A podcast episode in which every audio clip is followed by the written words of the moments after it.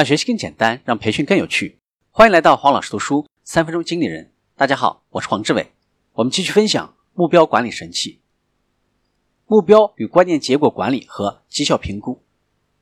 目标与关键结果管理引领很多优秀的公司从年度评估转变到了实时跟踪和辅导上来，以持续塑造员工行为。与其在年底做一次走过场的表扬或者批评，倒不如更多的组织和鼓励在员工和主管之间开展更频繁的反馈，通过持续对话来加快员工能力的发展，最大限度的减少因绩效不佳产生的负面影响。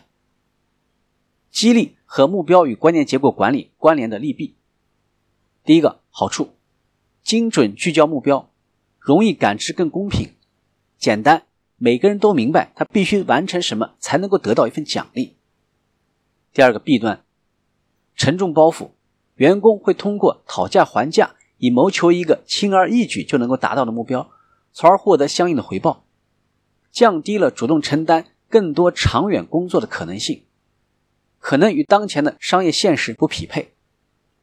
目标与关键结果管理十大关键注意事项：第一个，帮助大家理解。为什么要实施目标与关键结果管理？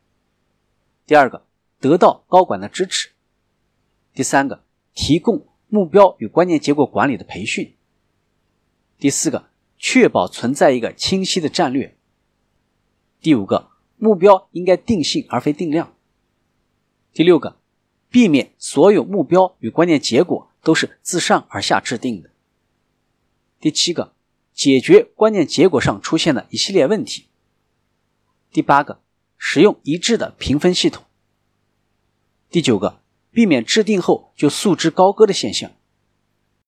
第十个，连接目标与关键结果，确保同上层组织对齐一致。目标管理神器到这里就结束了，请继续收听下期的精彩内容。请关注黄老师读书，谢谢。给我三分钟。还你一个精彩，我们下期见。